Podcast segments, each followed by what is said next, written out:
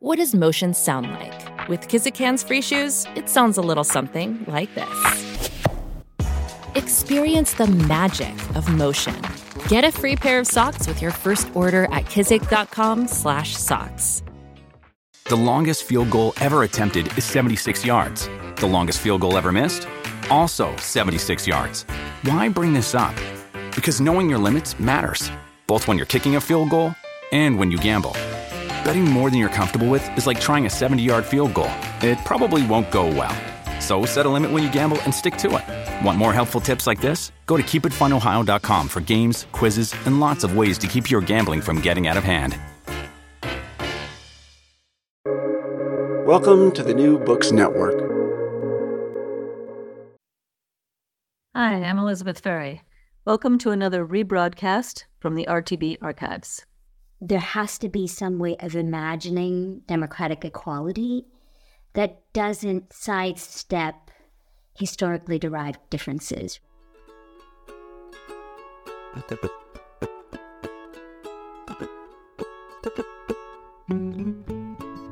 From Brandeis University, welcome to Recall This Book, a podcast that looks backwards to see into the future. Our idea is to assemble scholars and writers from different disciplines to make sense of contemporary issues, problems, and events by looking at books that shaped the world we inherited. Today, the hosts are John Plotz, professor of English from Brandeis. Hello, John. And we are joined by Ajantha Subramanian. And the topic for today will be meritocracy and privilege in higher education.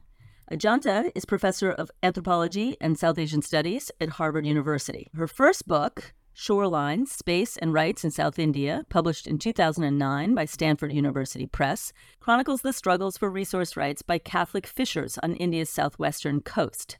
Her new book is called The Caste of Merit, Engineering Education in India, and it was published in 2019 by Harvard University Press. In it, she studies students and alumni of the Indian Institutes of Technology, focusing on questions of meritocracy and democracy in India in order to understand the production of merit as a form of caste property and its implications for democratic transformation.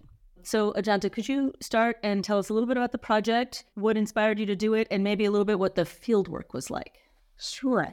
And so I want to say that this project has been in the making for most of my life because I've been surrounded by engineers for most of my life, many of whom members of my own family, and I've been told repeatedly, especially by opinionated uncles, that my choice of anthropology was a frivolous one, and I was only able to make it because my father worked in international development and was able to afford me the luxury of pursuing whims.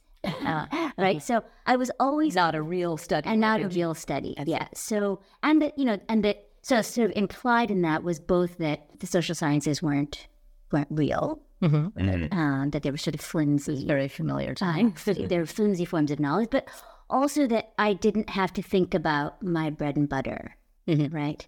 That because my father had left India and was a dollar earner, that I, didn't have to think in terms of social mobility, right? So, I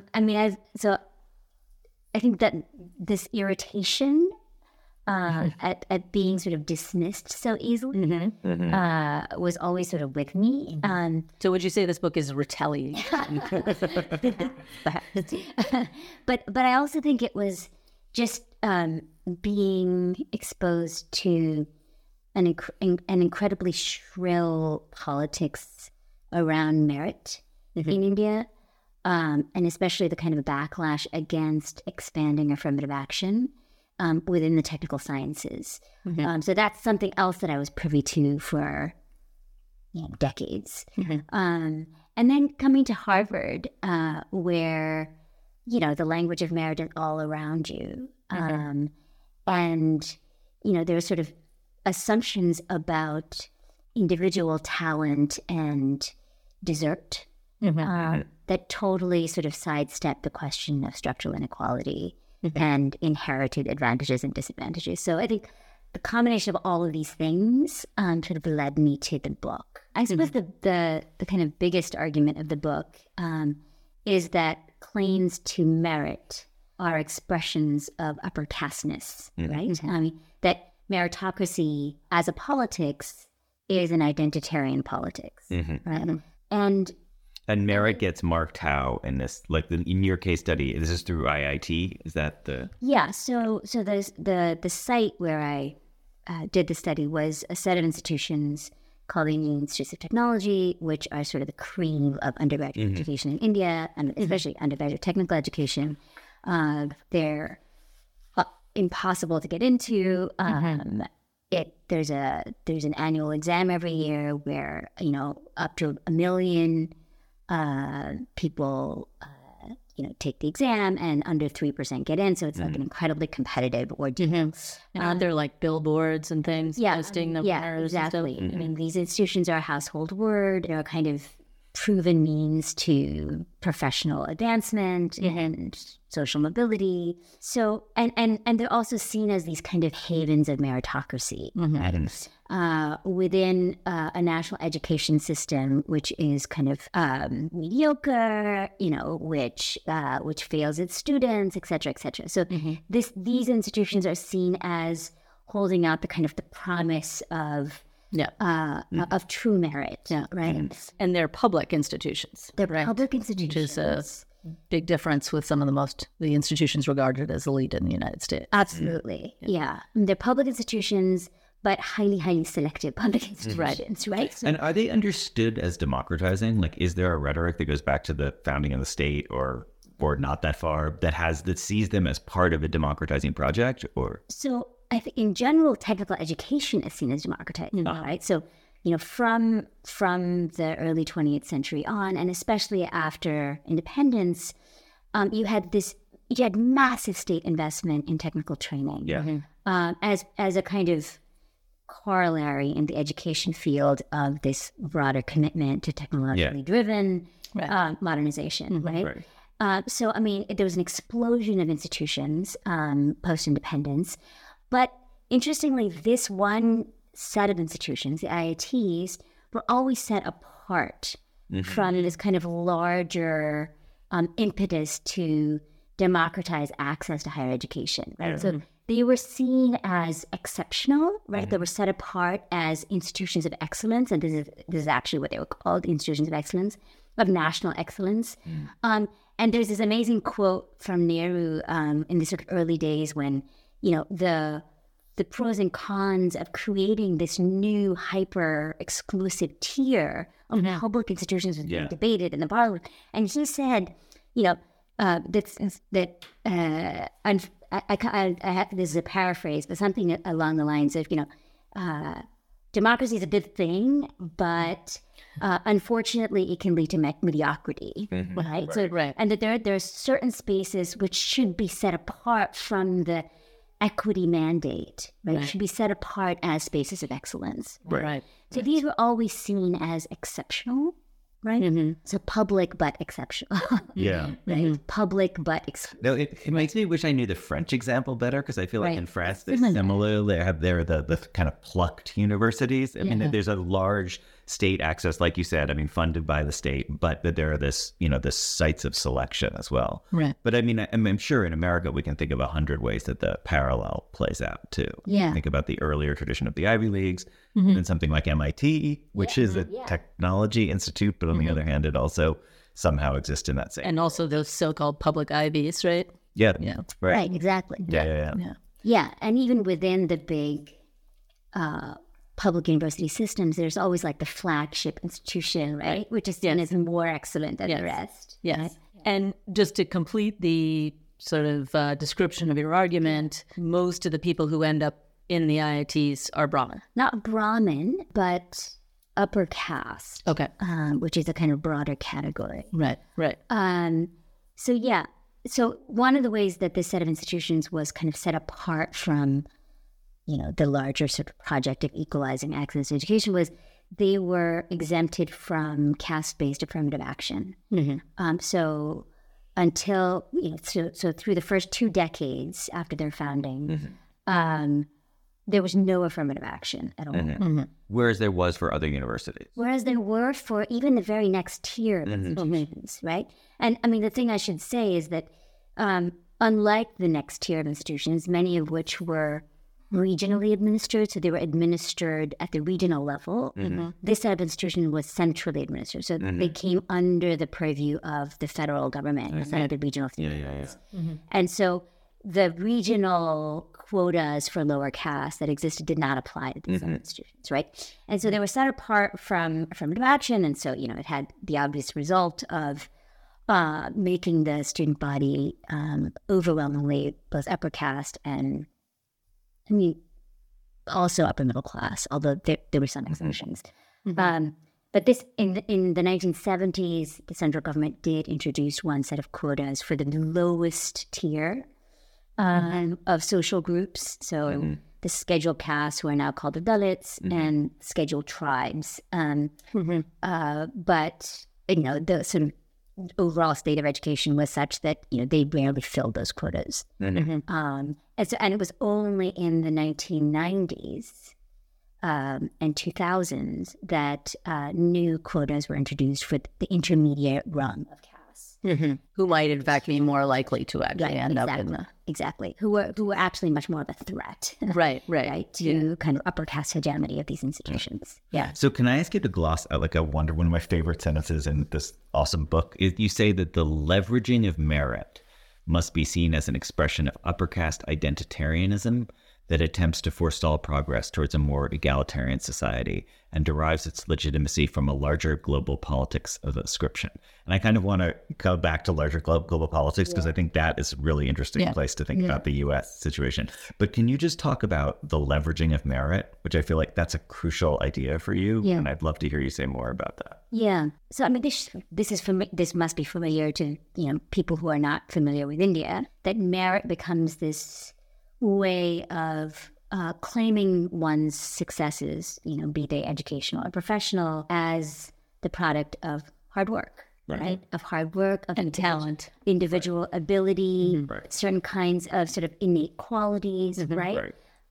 So merit becomes a way of bracketing structural considerations altogether, right? So one of the things that's so evident at these institutions, and also in India more generally, is every time there's a kind of claim on a previously kind of exclusive institutional space, right? Whether it's the state, you know, so the state bureaucracy, or, you know, higher educational institutions, the pushback is typically in the language of merit. Right? Mm-hmm. We have to preserve merit at all costs, right?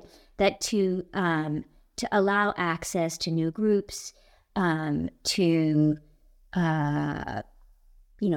allow them entry on different grounds, would be to undercut an incredibly important democratic principle, right? Mm-hmm. And the democratic principle is the principle of meritocracy. So that makes total sense to me, but can you say more about the leveraging of merit must be seen as an expression of upper caste identitarianism? Yeah. Because I think naively, I think of identitarianism as deliberately embraced ascriptive identity. As explicit. Yeah, as explicit. Whereas what you're describing sounds to me like a It's misrecognition or a proxy. So, I mean, I should say that I don't know what the response to this book is going to be, but I expect that the thing that my interlocutors will hate the most is being called caste subjects, right? I don't think that they'll care at all about the leveraging part. Yeah. Right. Because, you know, they believe that the world is one of competition, right? That groups... you know, are in a tussle with other groups and you use whatever means there are at your disposal to get it. Yeah. That idea, I think, would be fine with them. What I think they would object to is being seen as expressing caste identity through those forms of leveraging. So they do see themselves as a kind of corporate unit, right? But the corporate identity is an institutional one. They see themselves as IITians or a kind of occupational one. They see themselves as engineers. So there are all these corporate brand identity that they are completely comfortable with. You know? But caste, I think, is one that they actively disavow. Right. And they don't disavow it as culture. So what I mean by that is, so if I ask them, you know, what's your caste background? I think many of them would say what it is, right? But to see it as a structural advantage is something that they would strongly object to. But so is that then a language, is there a kind of implicit tokenism then? Will they cite an example of some friend of theirs, a fellow IIT? Who didn't get in. No, who's not of their caste. Like, in other words, there's Joe. Oh, Dali. Oh, absolutely. But, absolutely. Yeah. Because I feel like that's in America, you know, my black friend, right. You know, like we remember that, you know, that's like a sitcom move. Yeah. Yeah.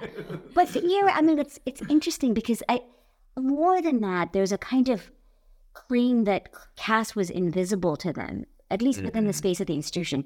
And that this is something that again sets the IITs apart from the rest of society. You don't see caste while you're animals, because we're all just like other people being smart, right? We're just all being smart together, right? Mm-hmm. And that you leave behind all of these unfortunate, carryovers from a kind of pre-modern past. Right. You leave those all behind. You enter the space of the institution, and you're kind of remade, right? And does this is the idea that sort of makes people kind of on the springboard to global citizenship, like they're global, but also national. Okay, but like there's something really important about a national project of transcending caste, right? But then, how is that identitarianism?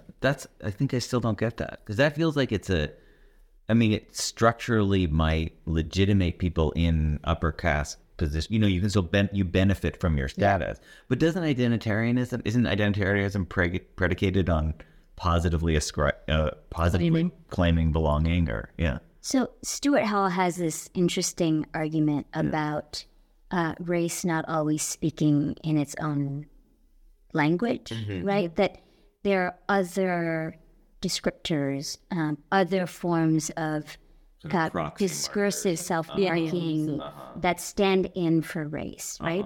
And you recognize it as race based on what it is arrayed against, right? Yeah. So in this instance, you know, this kind of corporate identity is not just leveraged as a means to, you know, whatever, accumulation, advancement, etc. Yeah.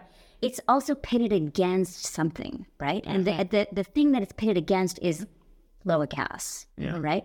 So it's a kind of disidentification with this other corporate group. And it's that kind of binary formulation of what one is that allows you to see that this is, in fact, a form of upper caste. Yeah. Right? Yeah. Mm-hmm. So that kind of the oppositional framing is super important, right? Mm-hmm. And that's what kind of calls the lie to this as non-identitarian. Right? Like it's... They use a universalistic language to describe themselves, but it's also one that's antithetical to certain other groupings, right? And that's kind of... Yeah, so it's in the positioning. It's in the positioning vis-a-vis other groups, who, of course, they charge with being identitarian, right? Right? So, and it's a similar thing with... Which is why you think they'll react strongly against us. Yes. Because you think they will say, oh, no, that's what my opponents are doing. Yeah, it's not what we're doing. That's not what I'm doing. Yeah. In fact, we're against caste. Yeah. Right? And we're against the politics of caste. Right. So one of the things that's very exciting about the argument is the way that it mobilizes other kinds of languages about other kinds of categories, maybe especially whiteness. Yeah. You talk about upper casteness, which I think is your term, right? It's my awkward neologism. Right. But that it's right. It's in order to invoke whiteness, right? That the process is, and you talk about it as property and as a possessive accumulation, so you're sort of drawing on these other conversations about whiteness. Yeah. And this to a non-Indianist, non-specialist in India, maybe especially an anthropologist, but probably more broadly, is really interesting because caste is often thought of as being, you know, radically different from race on the one hand and class on the other. And you're sort of showing the complex ways in which it is, in which its sort of mechanism is the same. Yeah. Mm-hmm. I don't know if you want to say more about that. Yeah, I mean, this is, I think... and I'm certainly not the only one who's done this. Lots of people have argued for making caste more obviously comparable, right, to other systems of social stratification, right? That caste is so often kind of seen as the emblematic marker of Indian cultural difference, right. You know, something that is so particular, right. that it can't be compared or discussed alongside, yeah. or it can only be compared on the basis of its radical difference. Yes, as a kind of foil. Yeah. I mean, I teach a course called Race and Caste, and it's very interesting. All of the kind of non-Indian, non-South Asian students in the class were initially very nervous about the caste literature that we were covering, because they assumed that it would never be familiar to them. Right. Mm-hmm. And the structure of the course was such that they were forced to think them together. Right? So every module was on a certain topic, like the plantation, where you see how the plantation as a technology has produced both caste and race, and the census has produced both caste and race, and so Anyway, so in that class, do you have a configuration for the triangle that Elizabeth alluded to, like caste, class, and race? Yeah. I mean, part of the point of the class is to insist that one of the reasons caste and race are comparable is because of a history of capitalist transformation, right? So caste and class. Caste and race were, were sort of instruments for the expansion of an imperial political economy. Yeah. Mm-hmm. And so it's important. And a naturalization of difference that is smooths that process. Yeah, but also that one cannot think about class formation outside of these other categories, right? So when you think about class formation in a place like India or class formation in the United States, it was always rooted through these sort of so-called ascriptive categories, right? Of race and caste. So, so class was never something that operated in isolation from. So it's less a kind of argument about intersectionality. Yes. And intersectionality still keeps these things as like separate structures that then interact. But I'm saying that, class formation is inherently a caste process. Yeah. Right? You can't think about it outside of caste. Good. I hope you said that. Good. Yeah, it seems like a good connection. This seems like a good moment to introduce our second text, which is really bringing to the forefront these kinds of comparisons. Yeah. The text is by Shamus Khan. It's called Privilege, The Making of an Adolescent Elite at St. Paul's School, and it was published in 2011 by Princeton. And Khan was a student at St. Paul's. He's also a South Asian American. And he then became a teacher as a sociologist. So he was a teacher at St. Paul's, but it was understood that he was doing his sociological study of St. Paul's as part of it.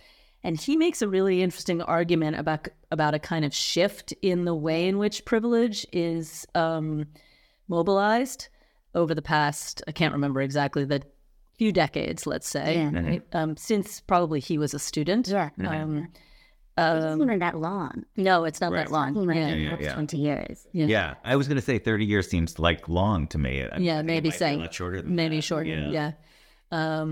Data from the although I feel like even by the 80s it was sort of starting. But anyhow, greed is good. Well, specifically this shift from sort of privilege as being marked by the kind of boundaries that you can keep and the way that you can keep people out. From a much more kind of, in some ways, immediately seemingly appealing mode of privilege, but also maybe more insidious because of that, which is sort of privilege as this ease of being able to go anywhere, right? Like now you don't have to buy stuff from Brooks Brothers, you can buy stuff from Target, right. But it's your ability to buy stuff from Target and Brooks Brothers that kind of marks you as privileged. Yeah. Can I just quote his three lessons of privilege, because they seem so great. Yeah, they're great and yet they're so paradoxical, but okay, so the three lessons are: one, hierarchies are natural and can be used to one's advantage. Two, experiences matter more than innate or inherited qualities. So worth unpacking. And three, the way to signal your elite status to others is through ease and openness in all social contexts. Inequality is ever present, but elites now view it as fair. Yeah. Right. Yeah. Right. So ease and openness, yes, but not democratic level. Right. So you get to go everywhere, but you go everywhere across difference. Yeah. And and there's a differential distribution of the ability to go everywhere. Absolutely. When he talks about seeing hierarchies as ladders you can climb. Mm-hmm. Right. Yeah. And this idea that, that everyone has opportunity, right, stands in for a true commitment to equality, right? Yeah. Right? Yeah. So opportunity takes the place of equality. Right. Yeah. And I mean, to me, it seems sort of an extension or it's making the language of merit even more flexible, right? Because it makes it into this kind of traveling quality that isn't just linked to what used to be called breeding or accent all these kinds of things. Yeah. And that's partly the alibi, right? But as he says, St. Paul's has changed, right? I mean, it does, it looks more like the world, or like the nation, I suppose. Except, you scratch the surface and you realize that, in terms of class, for instance, there is still a uniformity to who is able to come. Right. But it's this idea that, the doors are now open and people can come in. And that the new kind of outsiders, right, are the ones from these old elite families, right? Mm-hmm. The ones who think that they're simply entitled to St. Paul's because their legacy admits. I mean, they're the ones who are now seen as not embodying the spirit of deeply the institution, right? Yeah. And then the other part of it is, yes, it may look like more like the nation, and there may even be some class diversity, but the experience of St. Paul's is radically different for those different students, right? Absolutely. And the ways in which they are made to feel like they belong or not. Yeah. So by the end, I mean, you see that working class kids and non-white kids are able to inhabit that ease in the same way, right? Yeah. And especially if they insist on keeping their own backgrounds in the foreground, right? Right. They're seen as somehow sort of intransigent, right? Right. There's an interesting anthropological article about diversity as a resource on college campuses. Yeah. And it's sort of connected to this, right? It's like the working class and students of color who are there are sort of there partly to be mobilized, not necessarily to mobilize themselves, right? So if they don't kind of play that role effectively, then there are costs. Yeah. So this one black girl that he writes about is somewhat friendless because, she's so aware of, all the people from her neighborhood who aren't at St. Paul's, right? Even as her presence is being celebrated, she's so acutely aware of how exclusionary the space actually is. Yeah, right? Yeah. And no one wants to remind us of that. Yeah. Well, I think that wasn't supposed to be her job by coming there, right? I think I plugged this book before, but that Anthony Jack about the privileged poor, I think it's fascinating about that, just like kind of giving that as a sort of more granularity to that way that you can arrive and then serve the purpose of diversity for others' benefit. Exactly. No, I feel like the insight about access is not the same as equality is the crucial one there. I mean, I guess the difference is that he's really emphasizing this discontinuity between a kind of older cohort, right, and this kind of newer group. Yeah. And I don't. I was thinking about whether that applied to the IITs, and I think it does and it doesn't. Well, here is where I think the public character of the institution and it's sort of part of being sort of created as part of a national project makes a difference, right? Yeah. That was not what St. Paul's was invented for. No. But also the majority, it was always supposed to educate the sons of the elite, right? Right. That was what it was for. Right. But here the majority of the IITs are actually, and this is part of their claim to merit, is that they're not from the industrial elite or the business elite or even necessarily the landed elite. These are the children of civil servants, mm-hmm. right? These are people who really kind of entered the professional class through the state, mm-hmm. right? I mean, they are beneficiaries of state developmentalism, yeah. right? Whether in the colonial or post-colonial period. But they're upper caste. So this combination of being upper caste mm-hmm. and middle class, I think mm-hmm. makes for a different story yeah. than the one that Shamus Khan is telling, yeah. right? That's right, mm-hmm. yeah. Yeah, yeah. So perhaps we should shift to recallable books?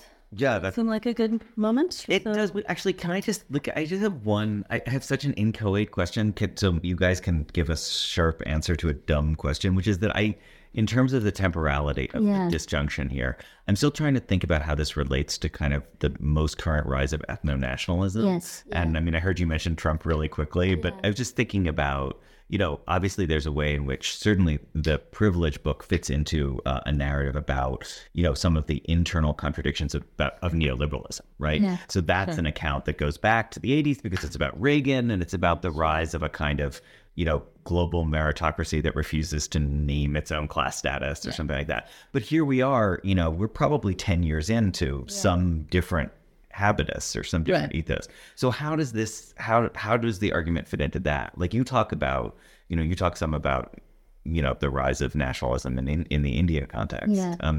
You know, so can we talk about like that whiteness and upper casteness as distinctly new? Yeah. I mean, I do.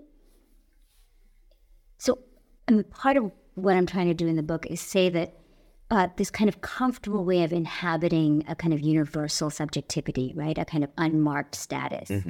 Mm-hmm. That is increasingly the ability to do that is increasingly challenged by oppositional movements, mm-hmm. right? Whether they are low caste movements in India or minority rights movements, et cetera, in the U.S. Mm-hmm. Yeah. Right? So there's a way that, you know, the kind of the universal subject is exposed as actually being marked, mm-hmm. right? And being marked by caste or race or, right. And so what happens when that challenge is posed, right? Yeah. And I think what happens is that suddenly a kind of commitment to liberal universalism phrase, mm-hmm. right? And there's a kind of there's a retreat, right, into a much more kind of defensive posture, mm-hmm. Mm-hmm, right, and a much more explicit claim to identity. Yeah. Right. So, but that does not seem to be what's happening in Khan's book. They seem to be doubling down on the liberal individualism. Yeah. Yeah. How long, if he wrote it, I mean, it was published in 2011, so let's say the work was 2008. I'm curious whether there's there would be a difference now, right? So I do think there's been this kind of like a return to a much more kind of explicit claim mm-hmm. To racial or caste superiority. Yeah. But it's not the old racial or caste superiority because it's still kind of blended with notions of meritocracy. Right? Yeah. Right. So. And you see that return as a cultural outgrowth of responses to minoritarian movements. So it's explicitly sort of provoked by this egalitarian possibility. Absolutely. Yeah. I mean, I think it's a kind of the more the push to share the pie and not just be benevolent patrons. Right. Yeah. Right. And the more there's a kind of not be the ones who set the terms of how the pie is shared. Yeah. Yeah. Right? Yeah. The more there's this kind of return, and then which begs the question of, where's this whole thing, right? Yeah, like, right. That's the response. You know, is there any possibility for a kind of a shared politics, mm-hmm. right? Yeah. Which is actually about egalitarianism, mm-hmm. right? And not just the recognition of multiple differences or whatever it is. Yeah. Mm-hmm. And I do. I don't know. I mean, I do think that there has to be some way of imagining democratic equality that doesn't sidestep historically derived differences, right? Mm-hmm. I mean, one has to work through those in order to achieve a kind of proper equality that's not just nominal, right? It's where it's actually a sort of substantive form of equality. Mm-hmm. And I think one of the reasons why a kind of the earlier form of universalism was so hollow is because it was about the transcendence of difference and not about the working through like lived embodied differences in order to come to something that was more equal. Does that make sense? Right. Actually, maybe that's a good pivot to talk about my recallable book, which is basically a book from the moment of the guilt moment. So the book that I was thinking of is Nicholas Lemann's The Big Test. And I think it's 1999, but it's The Secret History of the American Meritocracy. And so it's about the SAT.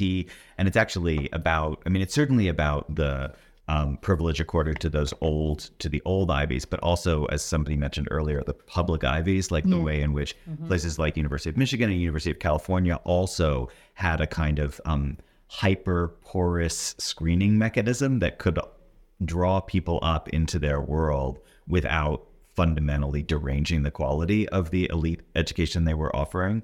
So it's just a fascinating, for me, it helped me think about how the American paradigm of public education has always had these internal differentiations in it.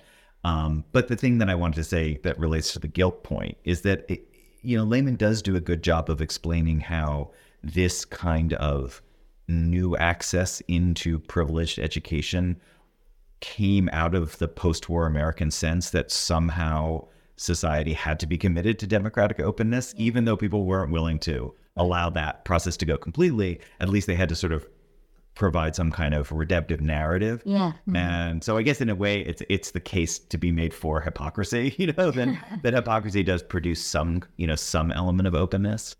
But it's just a fascinating, and it's granular account of how these educational systems can change superficially in so many ways without changing behind the scenes. It's so worth reading. There's another book by this intellectual historian, John Carson. It's called, forgetting the title, The Measure of Merit. And it's a comparison of France and the U.S. Oh, I'd love to read that. And the sort of like the twist in it is that France is the society, I suppose, that comes up with the IQ test, right? And the IQ test becomes all the rage in the United States.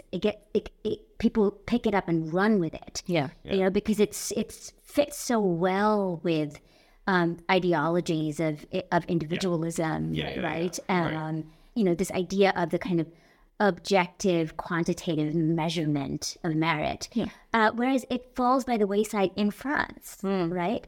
Where where the sort of notion of institutions and kind of expert judgment is so powerful, right? That the test is not allowed to kind of stand in. So that would be an interesting. Yeah, that would be a great comparison.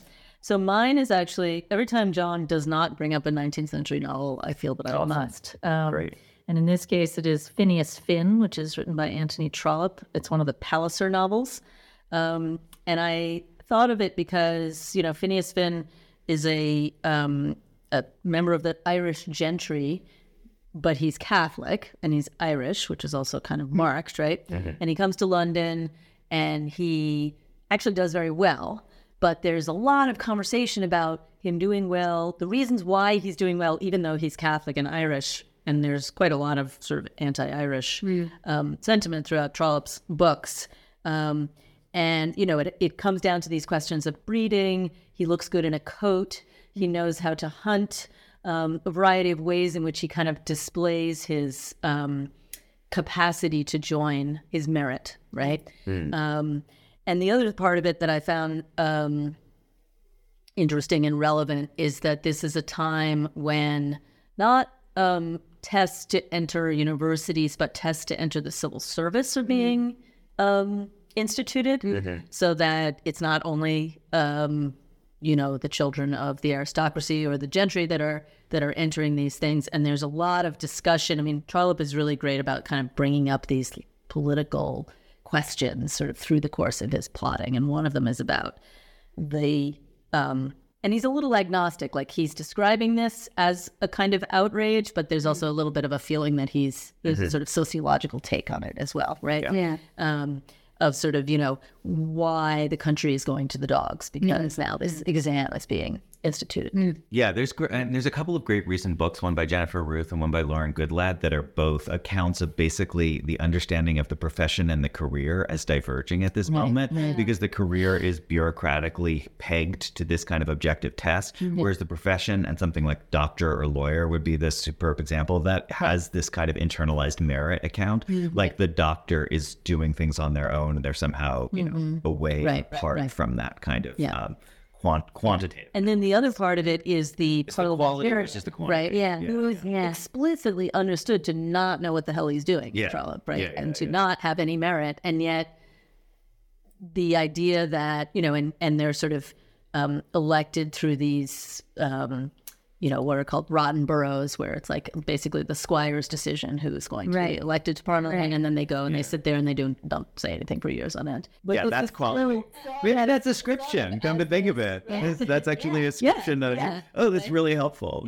Okay. And it actually, I think it connects. I'll have to reread Middlemarch with description to the that sort of earlier phase in the St. Paul's book, where it's kind of like, it's kind of understood that these people are fuck-ups and they, you know, don't ever go to class. They have a gentleman's C, right? And they, you know, spend all their time getting drunk. And yet that sort of... And yet it has a bearing in some weird way. Right? That's the thing that we are supposed to be preserving from the, you know, hordes that are come up with it involved. So, you know, so there's so many campus novels that have that quality. I was actually thinking about Donna Tartt's Secret History, which, you know, is like my favorite campus novel. That the thing you think you're there for is not the thing you're actually there for. That it's oblique to the you know, the putative certified reason for coming, and then there's that underneath reason. With that, and the knowing of that secret is part of your belonging, right? Yeah. And that's more than nonchalance. That's something other than nonchalance. And if you actually mistake one for the other. Yeah. I mean, that's the worst kind of naivete. Yeah. That's when you really know you don't. But you're there for is the grade. Exactly. Yeah. So mine is a memoir by a woman named Sujata Gidla, who's actually trained, she's a Dalit. And she's from a Christian Dalit family in South India. And she was trained as an engineer. She went to one of these regional engineering colleges, not the kind of top tier, but the next tier. And also did, was a kind of research scholar at IIT Madras for a time. And now works, migrated to the US, and now works as a conductor in the New York City subway. Oh, wow. And it's this... It's one of these stories which is the story of modern India. So the subtitle is An Untouchable Family and the Making of Modern India. And the title is Ants Among Elephants. Wow, that sounds great. And it's this remarkable story. And sort of the two, I think of it as, you know, the story of the post-independence period from the vantage point of a Dalit family's experience, and a kind of a multi-generational account of a Dalit family's experience. And so the two characters that really sort of jump out and that are kind of the stars of the story are her uncle, her maternal uncle, who ends up being this kind of communist radical, right? Who is hell-bent on sort of organizing the peasantry for revolution, right? But he's also this incredibly complicated figure, right, who, you know, falls in love with a kind of upper-caste girl and is shunned by her and just is a, you know, there's nothing sort of one-dimensional about any of these characters. Her mother is this really interesting character who has a... who's kind of forced into an arranged marriage, but is this kind of shining star on her horizon, and lines things up in such a way that she's afforded every possible opportunity, right? And it's this, but she has this like really amazing way of talking about how caste, and especially to be a Dalit, was inescapable, right? Yeah. That, you know, you couldn't but be a Dalit. Mm. Mm-hmm. Yeah. So the sort of aspiration to unmarking wasn't even thinkable. Yeah. Right? It's not thinkable. But she also says that, you know, it was only when she came to the United States that she thought of her story as a story, right? Mm. So I mean, just to give you a taste of it, she says, she starts, my stories, my family's stories were not stories in India. They were just life. Mm-hmm.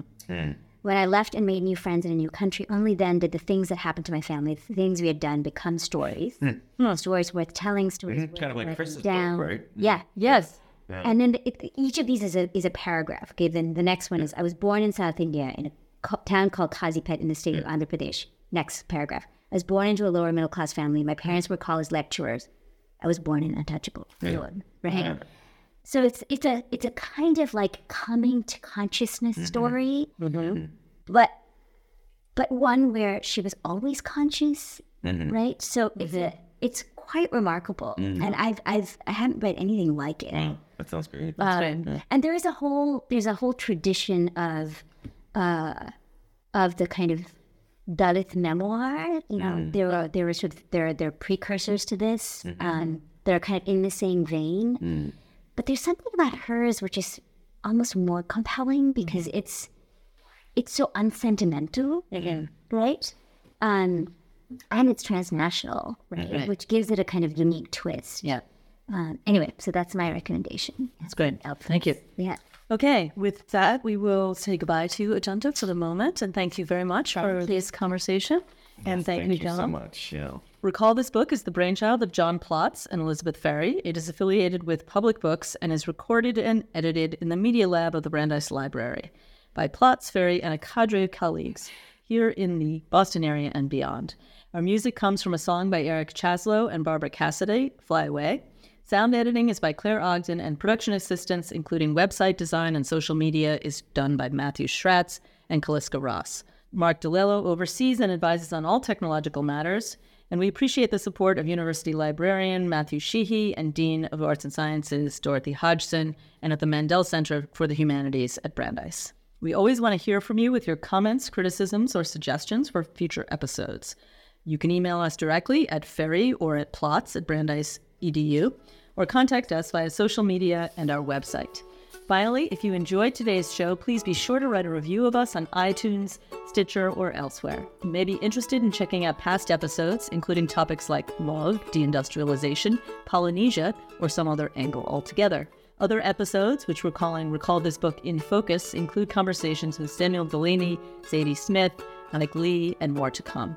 And with that, thank you, and good day.